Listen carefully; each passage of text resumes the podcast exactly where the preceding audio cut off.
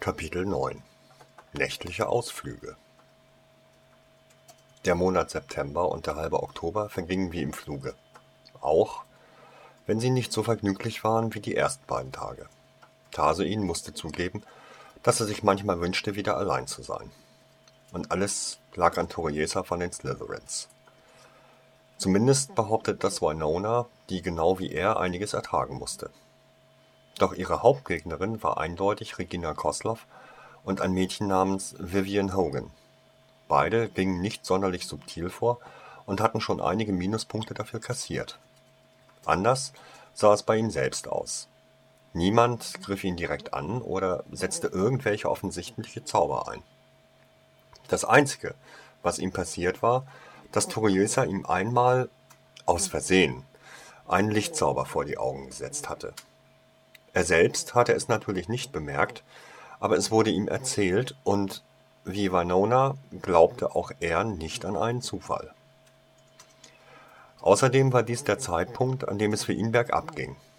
Irgendwer von den Slytherins war auf den zauberhaften Gedanken gekommen, einmal auszutesten, ob er eine Hundepfeife hören konnte. Er konnte. Und demzufolge machten sie ihm die meisten Unterrichtsstunden zu einer akustischen Hölle. Vor allem, wenn er etwas gefragt wurde oder sich aufs Arbeiten konzentrieren musste. Doch wie sollte er sich über etwas beschweren, was nur er selbst hören konnte? Nicht so schlimm war, dass man ihm außerdem ständig seine Tinte vom Papier löschte. Prinzipiell hätte ihn das zwar nicht gestört, schließlich konnte er das Geschriebene durch die Kratzer auf dem Papier trotzdem lesen, leider aber zog ihm Lockhart jedes Mal Punkte ab, weil er nicht mitschrieb. Und gut machen konnte er diese Verlustpunkte auch nicht mehr, denn es waren allen Lehrern inzwischen untersagt, ihm Pluspunkte im Unterricht zu geben.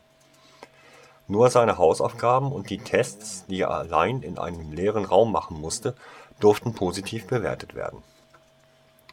Offiziell hatte Professor Flitwick behauptet, weil das Ministerium aufgrund seines besonderen Status auf einer besonders objektiven Bewertung bestand Inoffiziell war das natürlich die Reaktion auf sein besonderes Gehör in Sachen Bücher. Nicht, dass er sie über das Pfeifen noch hören konnte. Außerdem hassten die meisten Seiten, genau wie er, diesen hellen Ton und waren einfach still.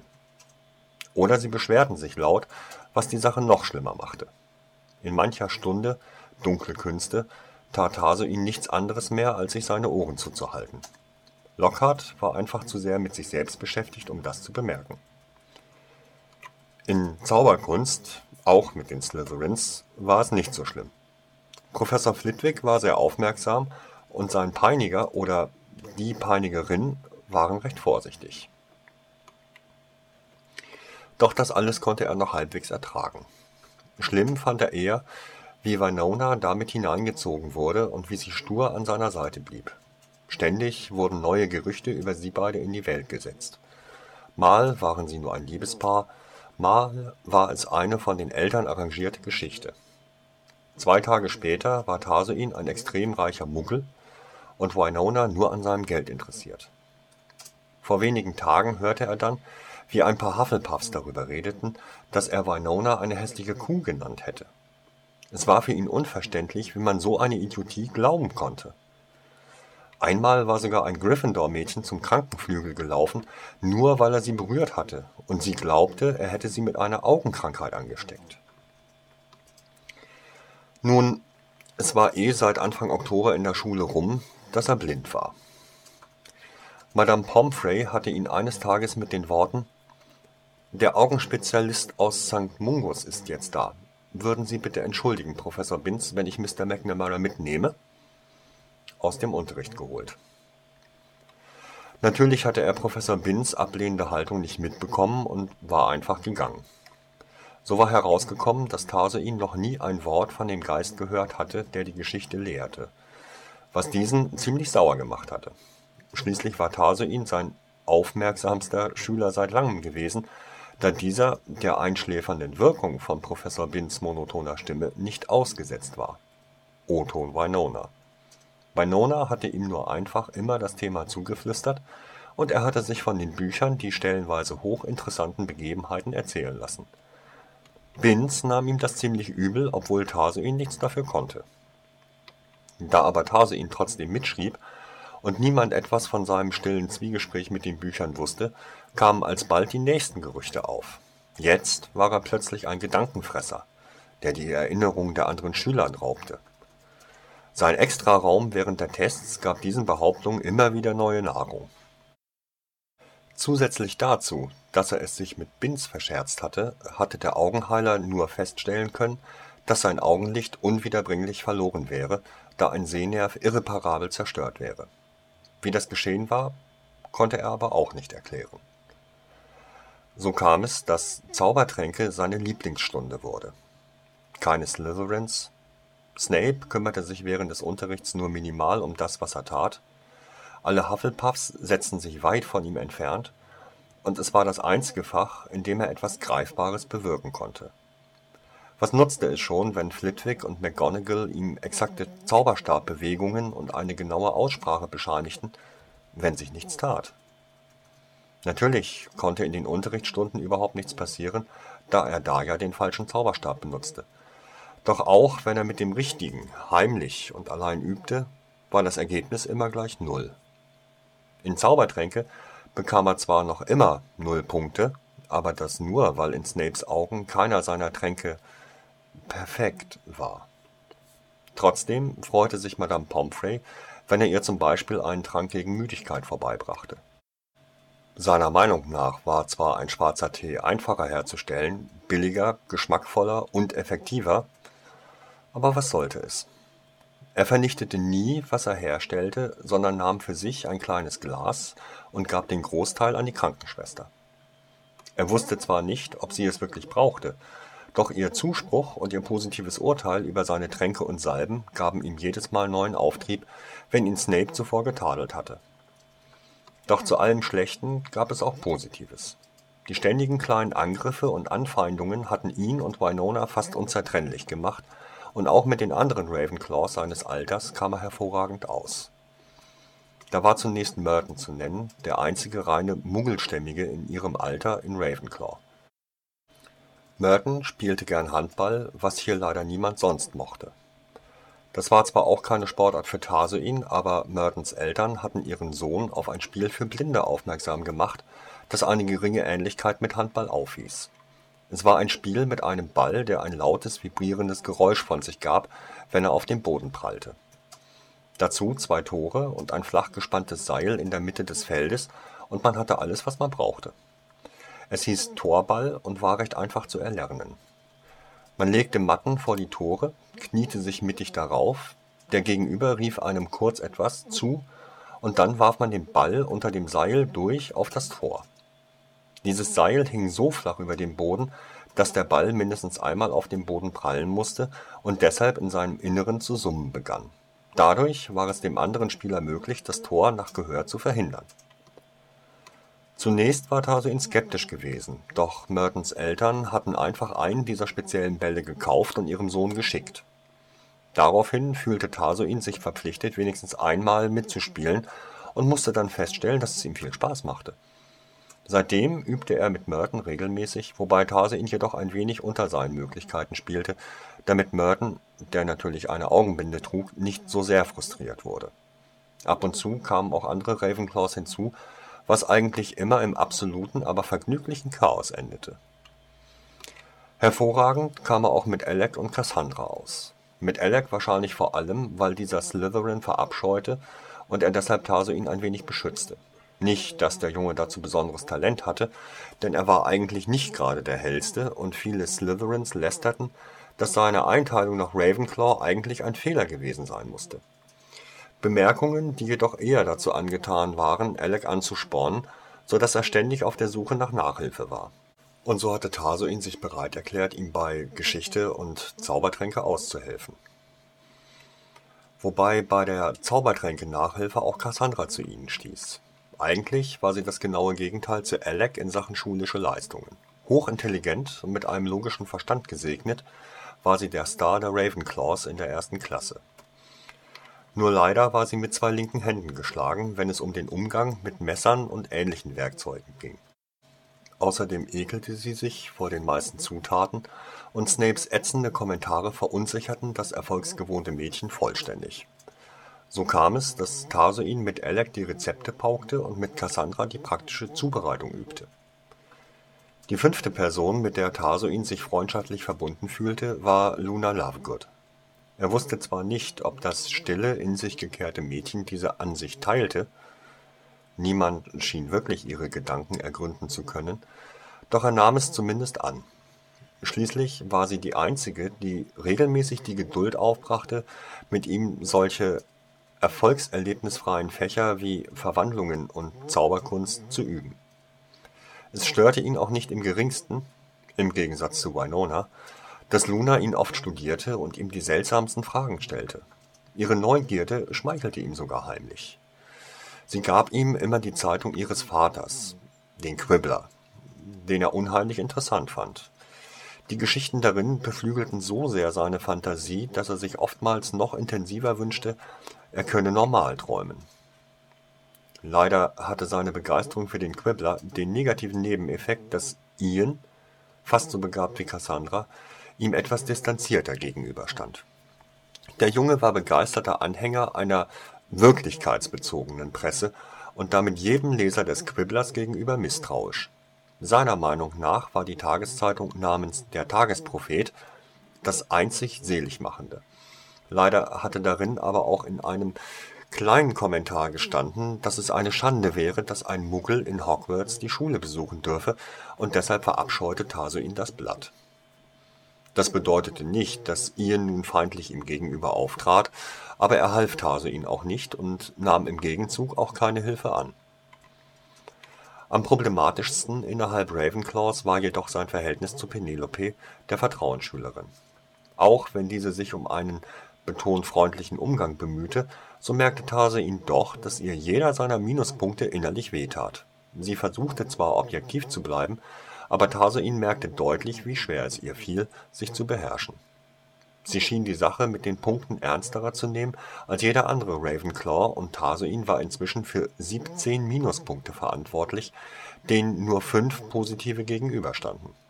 Er musste zugeben, die Schuld dafür lag zum Teil sogar bei ihm selbst.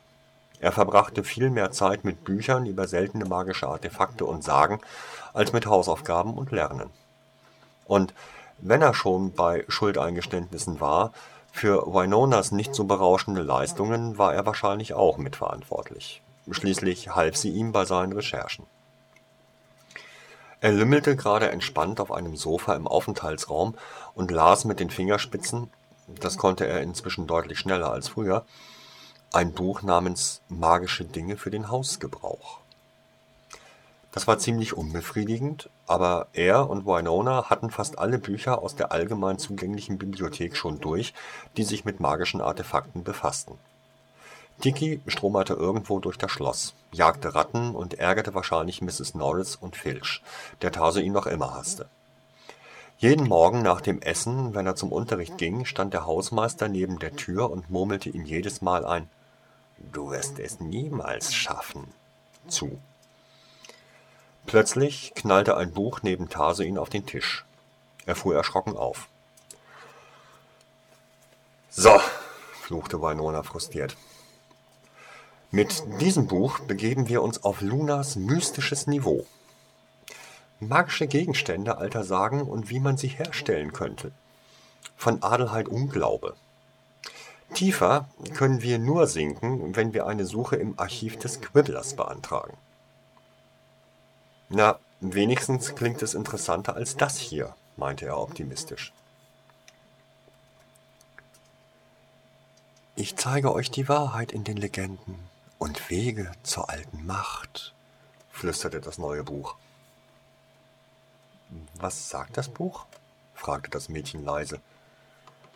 Wenn das stimmt, was es verspricht, dann würde es nicht im offenen Bereich der Bibliothek stehen, antwortete er ebenso leise. Das habe ich mir auch gedacht, als ich das Kapitelverzeichnis gelesen habe. Aber Luna ist aufgefallen, dass wir uns für Artefakte interessieren und so hat sie mich gefragt, ob sie helfen könne. Ich sagte ja, um sie loszuwerden, und dann kam sie mit dem Buch da an. Ich konnte es nicht wieder zurückstellen, wo ich doch selbst keins mehr gefunden habe. Sei nicht so skeptisch wie Ian, warf Taso ihn ihr vor. Luna ist doch nett.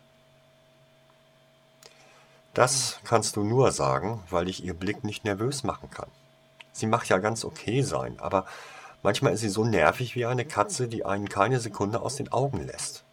Und das geht nicht nur mir so. Naja, vielleicht hat sie ja einen Treffer gelandet. Schließlich haben wir in den hochwissenschaftlichen Büchern nichts gefunden. Sie ließ ein theatralisches Stöhnen hören und imitierte gekonnt Professor Dumbledore. Hiermit möchte ich den möglicherweise anstehenden Untergang des Universums bekannt geben. Tarsein musste laut lachen. Er erinnerte sich noch sehr genau an diese Worte. Doch seine Freundin stimmte nur halbherzig in sein Lachen ein. Was ist los? fragte er und wurde schlagartig wieder ernst. Nur Gerüchte, antwortete sie abfällig. Es tut mir leid, gestand er ihr. Ach Quatsch, fuhr sie ihn plötzlich ungehalten an. Fühl dich doch nicht verdammt nochmal für alles schuldig, was hier passiert. Es gibt auch Dinge, für die du nicht der Grund bist. Entschuldige meine Ich-Bezogenheit, sagte er gespielt geknickt, konnte sich aber ein schelmisches Grinsen nicht verkneifen. Sie hatte ja recht, jedoch konnte er das ihr gegenüber nicht zugeben. Ach, hör schon auf, verlangte sie. Das ist so komisch nicht. Betreten schwieg er daraufhin. Sie war sonst immer ein Quell des Frohsinns, aber langsam schienen auch ihr die Nerven zu flattern. Still lasen sie eine Weile ihre Bücher, doch dann hielt er es vor Neugier nicht mehr aus. Willst du mir nicht erzählen, was los ist? fragte er vorsichtig. Es ist nichts, log sie. Von wegen. Es hat nichts mit dir zu tun. Das habe ich ja nun begriffen. Aber vielleicht kann ich mal zur Abwechslung dir helfen. Nein, kannst du nicht, sagte sie fest und nach einer Kunstpause legte sie das neue Buch weg. Ach, das Ding ist sinnlos. Diese Adelheid Unglaube tut nichts anderes, als kurz vor der Sage zu schreiben und beschreibt dann sofort haarklein, warum, was und wie es funktionieren könnte. Dabei sind die Angaben in den Sagen so ungenau, dass sie eigentlich gar keine Ausgangsgrundlage für ihre Thesen hat. Ich gehe hoch und schreibe einen Brief. Kannst du das Buch hier lassen? bat er. Du weißt doch, es klingt, als hätte es Quibbler-Leser-Niveau. Und da ich Fan bin, naja, ich lasse es hier. Hast du Lust, dich heute noch in die Eulerei zu schleichen? fragte er, bevor sie ging. Ich habe schon einen fertigen Brief an meine Schwester hier. Wenn du jetzt gehst, schaffst du das noch vor der Schlafenszeit, antwortete sie, nicht zu Unrecht. Ja, aber Später macht es mehr Spaß, gab er zu bedenken. Mal schauen, sagte sie zum Schluss widerwillig. Penelope ist eh schon sauer auf uns. Dann ging sie und Tarsuin fragte sich, ob der Hinweis auf die Vertrauensschülerin nun ein Pro- oder Kontraargument gewesen war. Er nahm sich gelangweilt das zurückgelassene Buch, überflog kurz das Inhaltsverzeichnis und wollte es schon wieder zur Seite legen, als ein seltsames Gefühl ihn nochmal stutzen ließ. Schnell schlug er das Buch nochmal auf, und seine Finger flogen erneut über den Text, bis er eine schlecht leserliche Stelle erreichte, an der jemand etwas überschrieben hatte. Unberühr Stäbe stand da. Wieder und wieder tastete er über die Stelle doch er konnte nichts Zusammenhängendes mehr entziffern. Sag mir bitte, was an dieser Stelle steht, bat er leise. Da steht nichts geschrieben, antwortete das Buch. Und doch, da steht etwas, beharrte er verwundert. Normalerweise waren Bücher scharf darauf, ihm alles zu erzählen, was in ihnen geschrieben stand. Da steht nichts, wiederholte das Buch. Es klang irgendwie unsicher. Möchtest du wieder zurück in die Bibliothek? fragte Taso ihn. Ja, gerne. Das werde ich mir aber überlegen, sagte er halb drohend. Bitte? Tasein war jetzt vollkommen misstrauisch. Bücher wollten immer gelesen werden. Dieses hier war die allererste Ausnahme, wobei es sich am Anfang durchaus normal verhalten hatte. Ich weiß nicht, dachte er laut für das Buch. Ein Buch mit geheimem, möglicherweise gefährlichem Wissen in der Bibliothek? Das Buch zitterte in seiner Hand, zumindest empfand er es so. Sag mir, was du verbirgst, verlangte er. Und dann wird dir nichts passieren. Das Buch schwieg einen Augenblick. Suche nach einer zu dicken Seite, wies das Buch ihn dann schließlich an. Er tat es. Vorsichtig ließ er, eine nach der anderen, die Seiten durch seine Finger gleiten, bis er kurz vor Ende eine etwas dickere Seite fühlte. Hätte er nicht danach gesucht, es wäre ihm nicht aufgefallen. Er merkte sich die Seite, dann ging er nach oben in den Schlafraum. Glücklicherweise war es Freitag und weder Ian noch Alec oder Merton waren schon ins Bett gegangen. Tarsoin nahm sich sein schärfstes und dünnstes Messer, das er normalerweise recht oft in Zaubertränke brauchte, setzte sich auf sein Bett und zog die Vorhänge um sich herum zu. Hoffentlich ist der Stoff nicht durchsichtig, dachte er sich dabei, ansonsten war das eben sicherlich recht lächerlich anzuschauen. Danach schlug er wieder das Buch auf, rückte vorsichtig der dicken Seite zu Leibe. Das Buch bat ihn die ganze Zeit vorsichtig zu sein. Geduldig arbeitete er sicher eine halbe Stunde daran, ehe es ihm gelungen war, die Seiten zu trennen. Gespannt versuchte er den freigelegten Text zu lesen, was sich als schwieriges Unterfangen herausstellte. Anscheinend war, wie beim Inhaltsverzeichnis, die Tinte gelöscht worden und nur die Eindrücke der Druckmaschine, des Vervielfältigungszaubers, der Feder oder was auch immer die Zauberer für ihre Bücher benutzten, war zu erfüllen. Schon bald holte er Feder und Papier dazu, um sich die einzelnen entzifferten Wörter zu notieren. Das Buch gab an, dass es selbst nur lesen konnte, was in ihm mit Tinte stand. Doch das war ihm egal. Buchstabe für Buchstabe kämpfte er sich voran. Zwischenzeitlich musste er seine Arbeit unterbrechen, da nach und nach seine Stubenkameraden zum Schlafen hochkamen. Aus diesem Grund wechselte er den Standort und ging wieder in den Gemeinschaftsraum. Die meisten Ravenclaws hatten sich inzwischen daran gewöhnt, dass er als letzter zu Bett ging und als erster aufstand. Niemand von den Älteren forderte ihn also auf, schlafen zu gehen. So musste er nur warten, bis auch die letzten im Bett waren, dann nahm er seine Arbeit wieder auf und steigerte sich so weit in diese hinein, dass er Zeit und Umgebung völlig vergaß.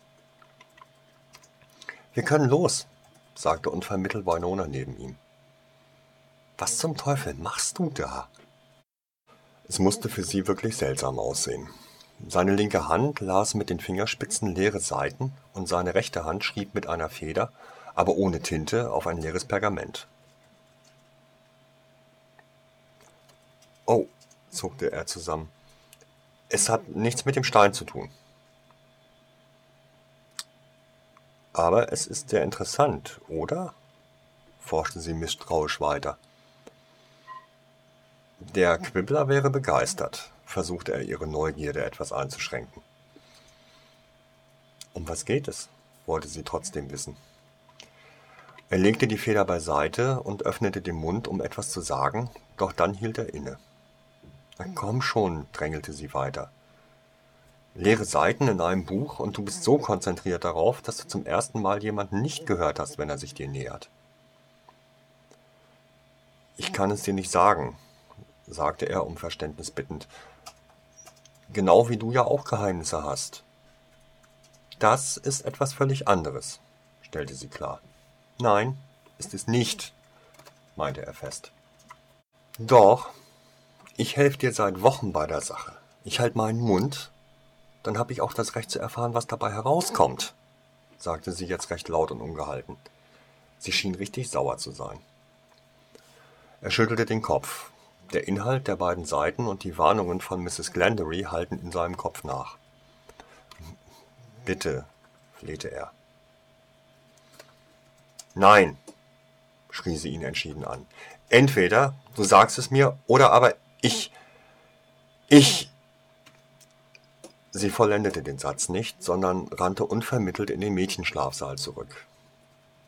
Traurig zuckte Taso ihm mit den Schultern. Das hatte er nicht gewollt, doch er konnte nicht anders. Er konnte aber auch nicht verstehen, warum sie so überreagierte. Kopfschüttelnd brachte er das Buch nach oben, klebte die beiden Seiten wieder vorsichtig zusammen und brachte dann seinen Brief heimlich zur Eulerei. Auf dem Weg dahin schloss sich ihm Tiki wieder an, die ein wenig nach Blut roch. Anscheinend war die Jagd erfolgreich gewesen. Die Augen der Mungo-Dame waren ihm bei diesen illegalen späten Ausflügen zur Eulerei eine willkommene Hilfe. Außerdem tröstete ihn ihre Anwesenheit ein wenig über die Streiterei mit Winona hinweg. Problemlos erreichten sie die Wohnstätte der Eulen. Na dann, Tiki, lass uns Ninja-Chan suchen, sagte er, und Tiki tobte begeistert los. Wahrscheinlich misstrauisch beäugt von den wenigen anwesenden Eulen, deren nächtliche Jagd anscheinend recht früh erfolgreich gewesen war. Natürlich war mit Ninja-Chan auch eine Eule gemeint. Er war eine der Schuleulen, und wenn man ihn scheu nannte, so schmeichelte man ihm. Im Grunde genommen war er nur stinkend faul, und deshalb hatte er die Kunst des Versteckens bis fast zur Perfektion gebracht. Nur gegen Tiki hatte Ninja-chan, den Namen hatte er von Tasoin, keine Chance. Es dauerte nur Sekunden und ein leises Pfeifen sorgte für die perfekte Orientierung von Tasoin. Vorsichtig, um keine Eule zu verletzen, schlich er sich zu seiner bevorzugten Posteule. Sie steckte halb zwischen Dach und Stützbalken und hackte leicht nach seinen tastenden Fingern, als er ihr das kleine Postsäckchen an ein Bein fummelte. Obwohl er langsam das Gefühl hatte, dass Ninja-chan auf den Geschmack kam, was die Postaufgabe anging. Immerhin bluteten seine Finger nicht mehr, wenn Tasoin ihn mit einer Aufgabe betraute. Ninja-chan, bring das bitte zu meiner Schwester, flüsterte er ihm leise zu. Zur Antwort zwickte dieser ihm in die Nase, tappte aus seinem Versteck und flog zur offenen Dachluke hinaus. Daraufhin wollte Taso ihn den Rückweg antreten. Er hatte gerade die Tür der Eulerei geöffnet, als er schnelle Schritte die Treppe heraufkommen hörte. Zwei, nein, drei Personen kamen heraufgehastet. Leise schloss er schnell wieder die Tür. Tiki, Versteck, flüsterte er hastig und folgte ihr dann in eine Ecke der Eulerei. Er rollte sich auf dem Boden zusammen und breitete seinen Umhang über sich und Tiki aus. Für eine oberflächliche Durchsuchung mochte das vielleicht reichen. Je nachdem, wie gut Tikis Versteck war. Kaum hatte er sich ruhig hingelegt, flog auch schon die Tür auf. Er hörte, wie eine weibliche Stimme Mist, zu eng murmelte.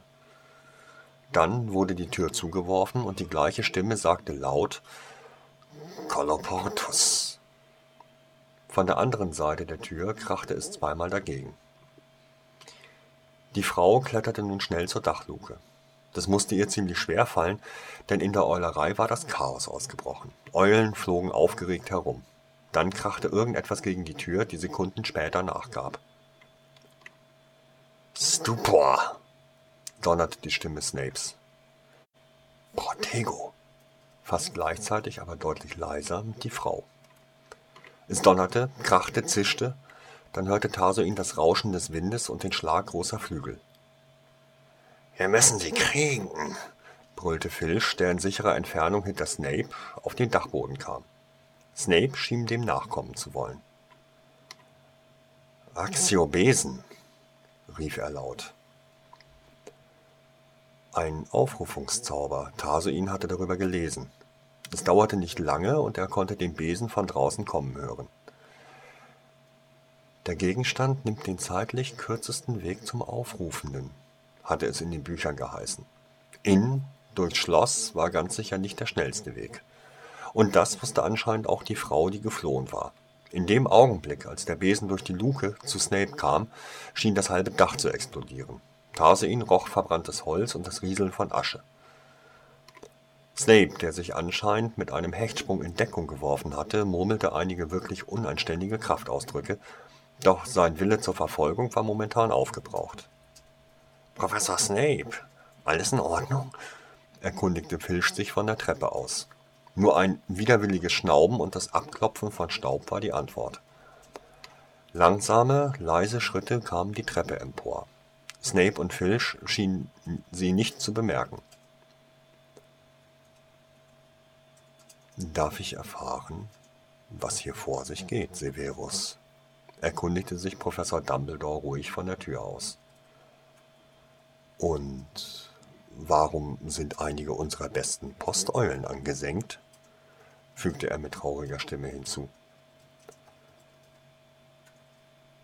Mr. Filch hatte einen Einbrecher in der verbotenen Abteilung der Bibliothek entdeckt und mich informiert, Direktor, erklärte Snape, dessen Zähne frustriert knirschten und der nur schwer seine Aufregung beherrschte. Er ist durch die Dachluke entflohen und wahrscheinlich auch so hereingekommen. Muss ein ehemaliger Schüler sein. Mag sein, muss aber nicht, entgegnete Dumbledore. Wissen wir schon, was gestohlen worden ist? Man müsste schauen, Direktor. Aber ich hoffe, wir haben den Dieb noch rechtzeitig erwischt. Es liegen mehrere Bücher in der verbotenen Abteilung herum, so als hätte er nach etwas Bestimmtem gesucht, ohne genau zu wissen was. Könnte es Voldemort oder einer seiner ehemaligen Gefolgsleute gewesen sein? fragte Dumbledore nach einer Weile nachdenklich. Der dunkle Lord sicher nicht, erklärte Snape überzeugt. Doch ein ehemaliger Todesser wäre durchaus möglich, aber nicht wahrscheinlich. Der Mann schien nicht darauf aus zu sein, mich zu töten. Nun denn, brummte der Direktor nachdenklich, das war sehr aufmerksam und reaktionsschnell von Ihnen beiden. Einige Bücher aus der verbotenen Abteilung hätten in den falschen Händen Schlimmes anrichten können. Ich wäre Ihnen beiden sehr dankbar, wenn Sie sich jetzt den Weg zur und die Bibliothek nach Spuren ansehen und ansonsten Stillschweigen über diesen Zwischenfall bewahren. Wir wollen die Schüler nicht beunruhigen. Ich selbst werde mich jetzt den offensichtlich unzureichenden Sicherheitsvorkehrungen hier widmen. Wie Sie wünschen, Professor, stimmte Snape zu und verließ mit Filch die Eulerei. Dann war es still. Alle Eulen waren geflohen oder hockten verängstigt in den verschiedenen Ecken. Tarsein hörte Dumbledore langsam hin und her schreiten und Zaubermurmeln. Noch vor weniger als zwei Monaten hätte Tarsein gewartet, bis der Direktor wieder gegangen war. Sei unauffällig, Kontrolliere deine Gefühle und traue niemandem außer dir und mir. Das waren die Worte seiner Schwester gewesen, und sie hatten ihnen die Freiheit erhalten. Doch inzwischen war es anders. Er hatte hier Freunde. Selbst seine Schwester Rika schien Dumbledore zu vertrauen. Langsam und zögerlich erhob er sich aus seinem Versteck und ging zu Dumbledore. Ich dachte schon, du würdest nie aufstehen, sagte der Professor mit seiner nachsichtigen und sanften Stimme. Wen haben wir denn da? Ach, Tarsuin. Wie geht es deiner Schwester? Sie behauptet, es gehe ihr gut, antwortete Tarsuin unsicher. Dumbledore klang, als wäre er in seinem Büro und plaudere völlig entspannt. Aber Du glaubst ihr nicht? Nicht wirklich. Und schreibst du ihr die Wahrheit? Ich lüge sie nicht an, wich Tarsuin aus. Das beantwortet meine Frage nicht wirklich. Ich kann ihr doch nicht schreiben, dass ich immer noch versage, verteidigte Tarsoin sich gegen den indirekten Vorwurf. Wer behauptet denn, dass du versagst? Ich. Dann werde ich dir mal ein großes Geheimnis verraten, flüsterte Dumbledore verschwörerisch, und als nächstes erklang seine Stimme ganz dicht an Tarsoins Ohr. Ein Lehrer hält dich für sehr talentiert und hat mich gebeten, zwei Bücher für dich aus der verbotenen Abteilung freizugeben. Sie warten auf dich, du musst sie nur abholen. Wer ist dieser Lehrer? Das habe ich versprochen, niemandem zu sagen. Halten Sie sich immer an Ihre Versprechen, Professor? Natürlich, aber ich vergebe sie auch nur sehr vorsichtig. Tarsoin biss sich nervös auf die Lippen. Ein paar Mal setzte er an, doch er brachte kein Wort zustande. Hast du auch ein Versprechen gegeben? forschte Dumbledore vorsichtig nach. Er nickte nur zur Antwort und senkte beschämt den Kopf. Es ist. Es ist nur. Ja. Wenn Sie sie trotzdem finden, dürfen Sie ihr nicht wehtun. Man zwingt sie einzubrechen. Sie? Fragte Dumbledore und klang dabei gelinde amüsiert. Oje, da hatte er zu viel gesagt. Innerlich wollte er sich ohrfeigen für diesen Ausrutscher und er fühlte den fragenden Blick Dumbledores auf sich ruhen. Das machte ihn vollkommen nervös. Wenn du mir nicht sagen kannst, wer unsere Einbrecherin ist, könntest du mir dann sagen, wer sie schickt. Wieder riss ihn das Für und Wider hin und her. Konnte es schaden? Ja, konnte es. Obwohl Vielleicht können Sie mir denn versprechen? Wie schon gesagt, ich gebe mein Wort nur sehr vorsichtig. Seien Sie einfach fair zu ihr. Zu wem? Der Einbrecherin. Das kann ich dir durchaus versprechen, erklärte Dumbledore. Tarsoin atmete tief durch. Er wünschte sich plötzlich, er wäre einfach liegen geblieben oder besser noch, er hätte den Brief erst morgen geschickt. Ich glaube, es ist Lady Contagion, die diese Bücher haben möchte, presste Taso ihn hervor. Gloria Contagion? präzisierte Dumbledore fragend. Ja. Und weißt du auch, was sie sucht? Sie tauchte vor sieben Jahren hier zum ersten Mal auf, weil sie in Erfahrung gebracht hatte, dass sich meine Familie mit den Legenden der unberührbaren Zauberstäbe befasste. Das waren die Worte Mrs. Glendarys gewesen, der Frau, die ihm seinen Zauberstab gegeben hatte und die heute in die Schule eingebrochen war. So wie andere Leute niemals ein Gesicht vergaßen, so vergaß ihn niemals eine Stimme. Und wenn Dumbledore auch wusste, welche Familie sich mit der Legende beschäftigte, dann konnte er sich vielleicht ausrechnen, irgendein Artefakt aus einer alten Sage, sagte er deshalb vorsichtig. Möchtest du mir nicht mehr sagen? Tarsoin schüttelte erneut den gesenkten Kopf, seine Lippen aufeinander gepresst. Er machte sich auf einen Schlag oder Zauber gefasst. Irgendwann, musste doch Dumbledores Geduldsfaden reißen. Schließlich verschwieg Taso ihn so offensichtlich wichtige Fakten, dass mehr Druck unausweichlich schien. Dumbledore konnte gar nicht wissen, dass der Zauberstab, den Contagion suchte, schon gefunden war und sich in Tarsoins Besitz befand. Am besten war, sie erfuhr niemals von seiner Existenz.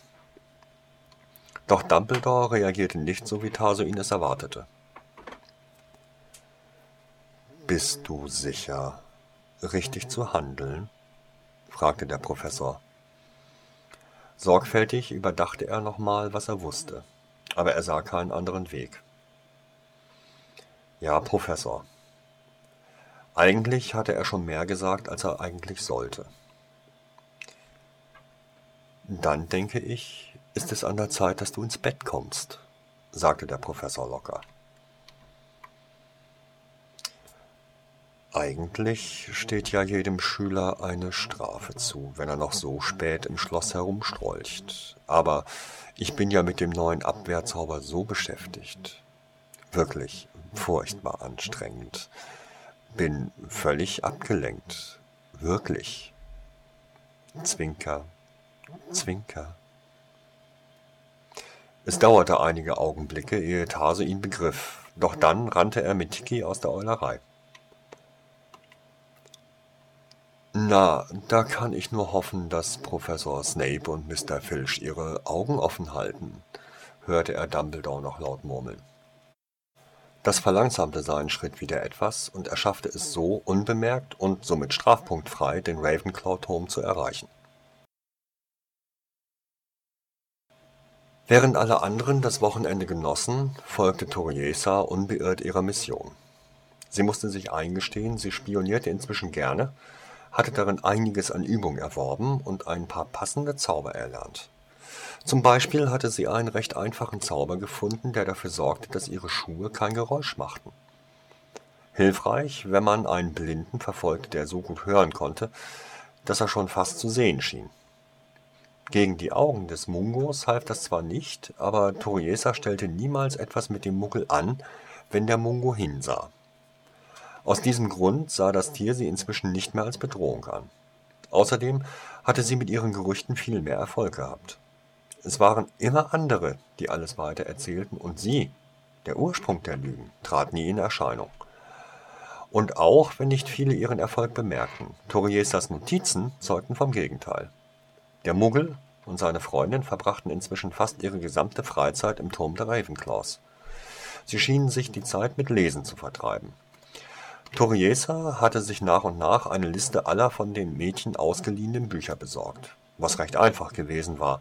Man musste Madame Pinz nur nach dem Buch fragen, welches das Mädchen eben vor ihr ausgeliehen hatte, und schon kam man auf eine Warteliste. Ein paar Tage später ging man vorbei und holte sich das Buch, und schon hatte man die Information. Das brauchte man aber nur zu tun, wenn es keinen Slytherin gab, der zufällig etwas gesehen hatte. Ganz Slytherin half Toriesa und auch Vivian mit netten kleinen Beobachtungen aus. Nur setzte Toriesa sie methodischer um, weshalb sie bisher keinen einzigen Minuspunkt für Slytherin kassiert hatte und Vivian schon zwölf.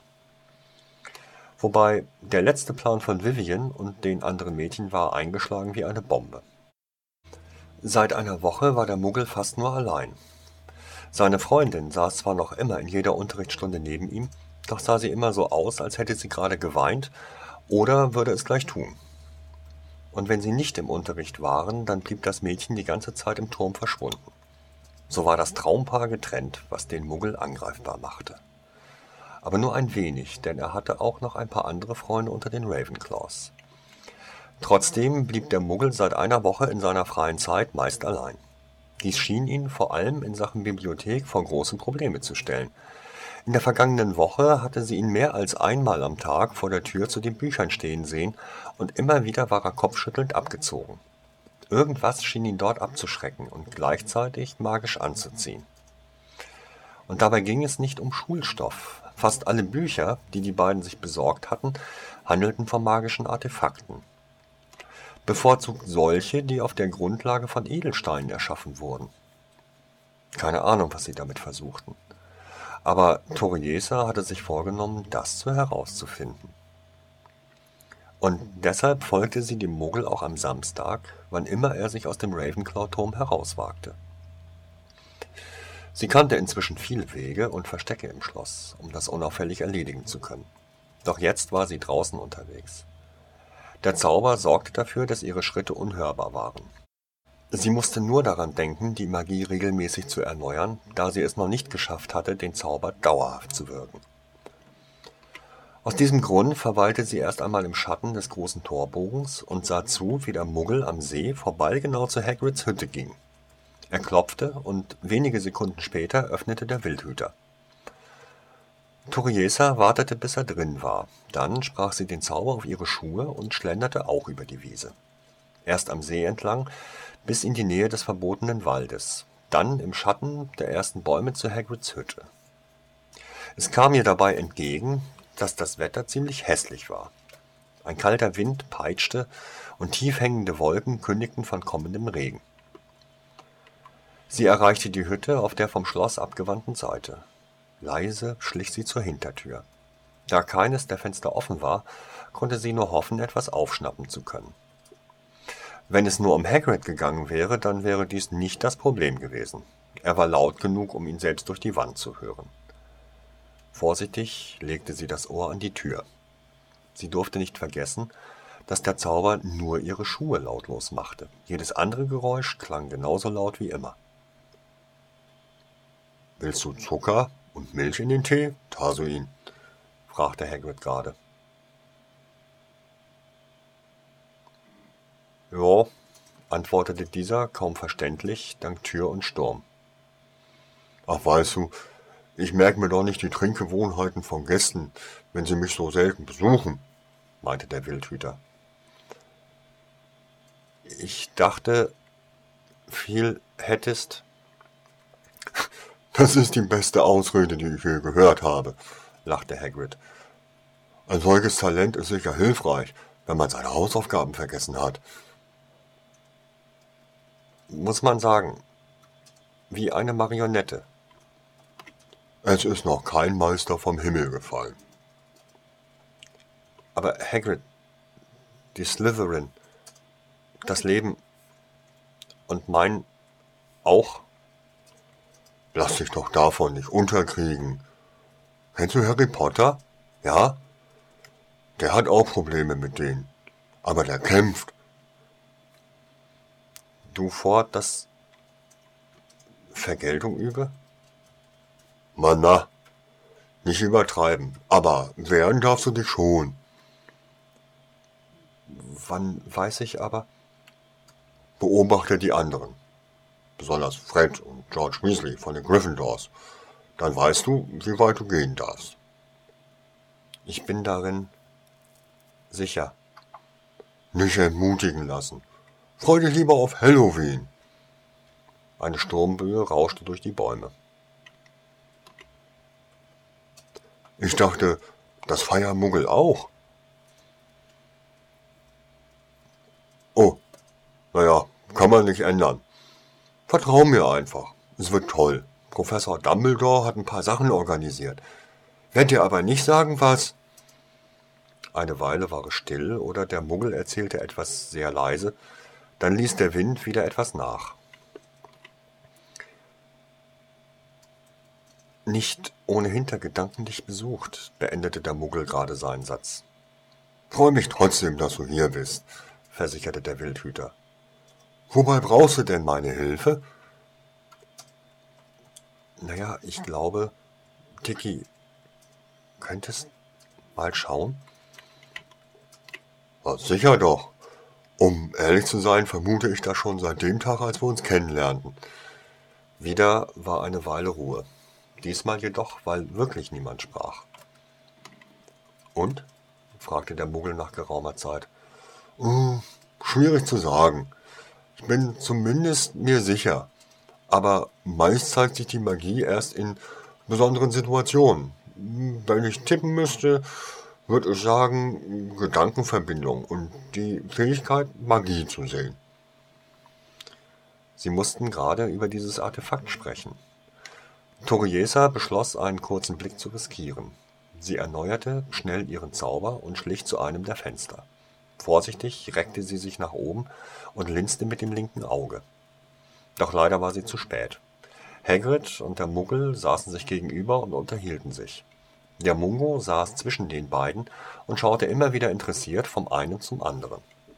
Enttäuscht begab sie sich wieder zurück zur Tür. Doch auch hier wartete nichts Interessantes mehr für sie. Das Jaulen des Sturms verschluckte inzwischen sogar ab und zu Hagrids laute Stimme.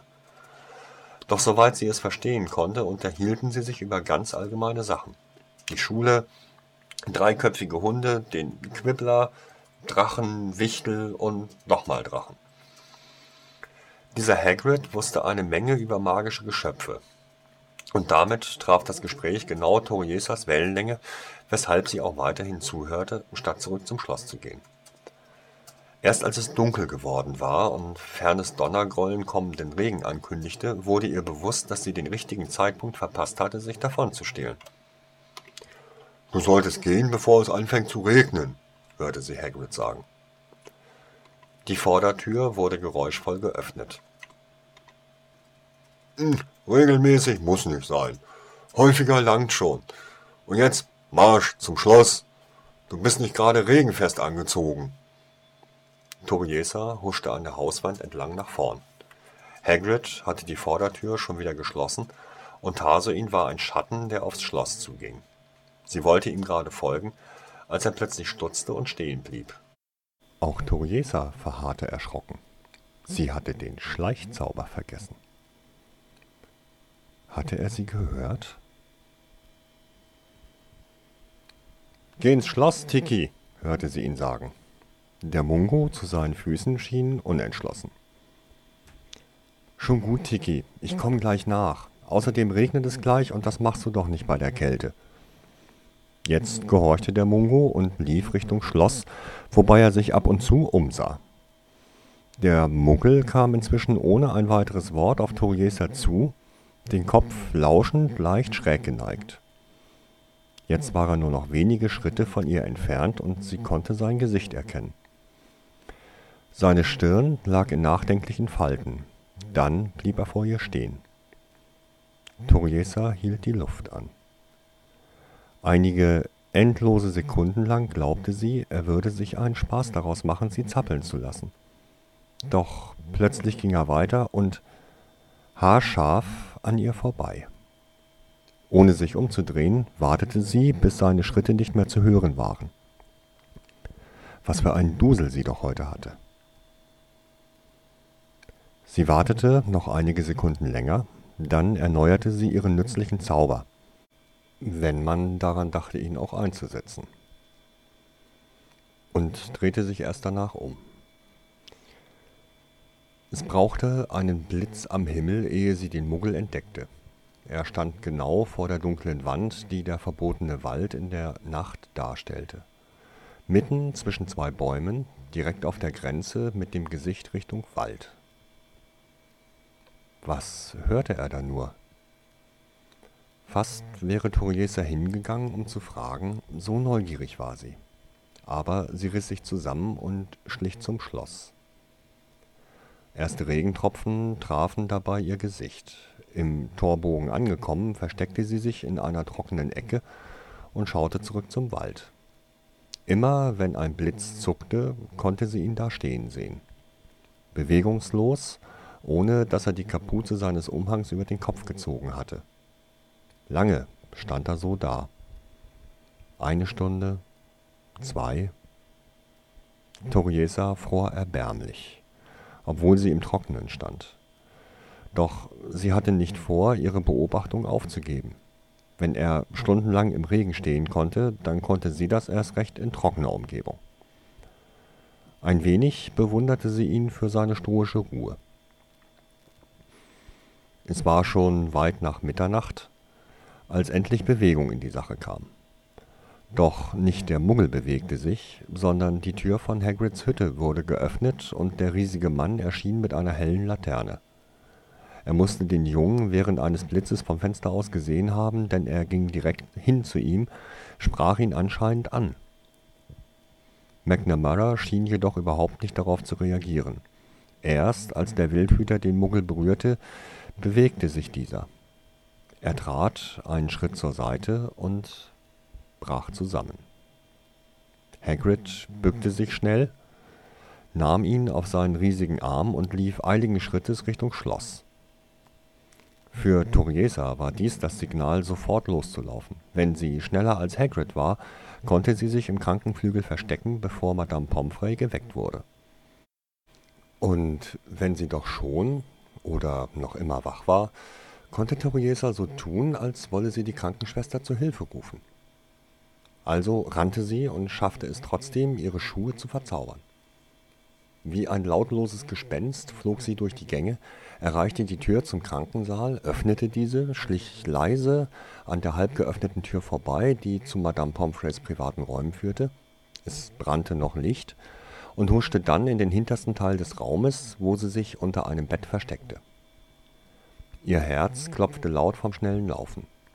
Sekunden, nachdem sie sich verkrochen hatte, wurde die Tür erneut aufgestoßen, diesmal sehr laut, und Hagrid kam herein. Poppy! rief er laut und legte den Jungen auf eines der Betten ganz nah bei der Tür. Die Krankenschwester erschien fast sofort. Die ansonsten recht strenge Frau wirkte diesmal ganz anders. Anscheinend hatte sie sich gerade bettfertig gemacht. Ihre Haare lagen offen auf ihren Schultern und sie war in einen langen Morgenmantel gekleidet, unter dem ein spitzenbesetztes Nachthemd hervorlugte. Was ist passiert, Hagrid? verlangte sie streng zu wissen. Das sieht ja furchtbar aus. Toriesa musste ihr recht geben. Der Junge sah wirklich schlimm aus. Bis auf die vor Kälte blauen Lippen war sein Gesicht kalkweiß. Blutleere, aufgedunsene Hände ein Zittern, das den gesamten Körper erfasst hatte, und ein schauriges Klappern seines Unterkiefers. Ich habe ihn im Regen stehend gefunden, völlig bewegungslos. Hat überhaupt nicht reagiert, bis ich ihn berührt habe. Madame Pomfrey murmelte einen Zauber, der das Zittern etwas linderte. Hagrid, zieh den Jungen aus. Ich hol Handtücher und einen Trank. Schnell! befahl sie, und Hagrid kam sofort ihren Worten nach. Peinlich berührt wandte Toriesa den Blick ab und schaute erst wieder hin, als Madame Pomfrey schon eine Weile zurückgekehrt war. Der Junge lag unter einem dicken Federbett auf dem Rücken, und sein leerer Blick war zur Decke gerichtet. Sein Gesicht war dick mit einer Salbe eingeschmiert, welche die Krankenschwester gerade auch in seine Hände einmassierte. Hagrid tat dasselbe mit den Füßen. Inflammare, rief Madame Pomfrey, kaum dass sie fertig war, und ein großes Feuer loderte im Kamin auf. Wenig später pfiff ein Kessel, und der Junge bekam auch noch einen warmen Trank eingeflößt.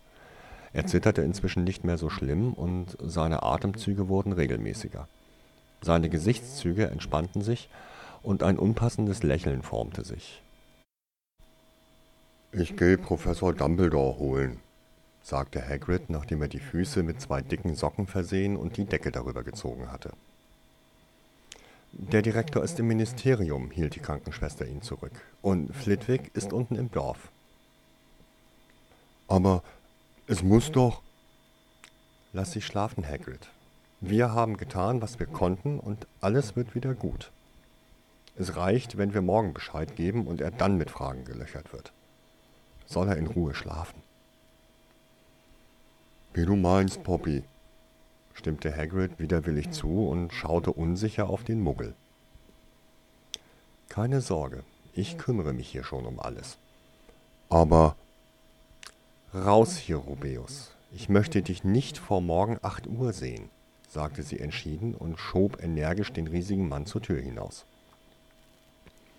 Kaum war der Wildhüter draußen, änderte sich das Verhalten der Krankenschwester plötzlich. Sollte sich herausstellen, dass ihn irgendwer zum Spaß mit einem Lähmfluch in den Regen gestellt hat, dann kann der was erleben, sagte sie mit einem eisigen Ton, der Toriesa das Blut gefrieren ließ. Wenn jemand sie gesehen hatte, dann konnte dies furchtbar nach hinten für sie losgehen, obwohl sie nichts gemacht hatte. Madame Pomfrey setzte sich sorgenvoll auf das Bett neben den Muggel. Geht es Ihnen besser? fragte sie sanft. Er nickte abwesend. Ist Ihnen warm genug? Wieder ein Nicken. Sie müssen jetzt schlafen. Am besten gebe ich Ihnen einen Trank. Das brachte wieder Leben in sein Gesicht. Nein, bat er schwach, kein Schlafmittel. Das ist nichts Schlimmes, wehrte die Krankenschwester ab. Im Schlaf erholt sich der Körper am besten. Er versuchte sich dagegen zu wehren, aber der Junge war offensichtlich zu schwach und Madame Pomfrey zu erfahren im Umgang mit widerwilligen Patienten. Eine zugehaltene Nase und mehrere Schlucke später sank der Junge mit geschlossenen Augen zurück, und die Schwester strich ihm sanft über die Wangen. Sie zog noch einmal die Decke zurecht, löschte das Licht aus und zog sich dann zum Schlafen wieder in ihre eigenen Räume zurück. Theresa wartete noch eine Weile, dann schlich sie sich aus dem Krankenflügel und zurück in den Slytherin-Keller. Selbst für das Wochenende war es sehr spät, beziehungsweise eher früh geworden, und so war sie froh, dass sie niemandem über den Weg lief, der ihr Punkte abziehen konnte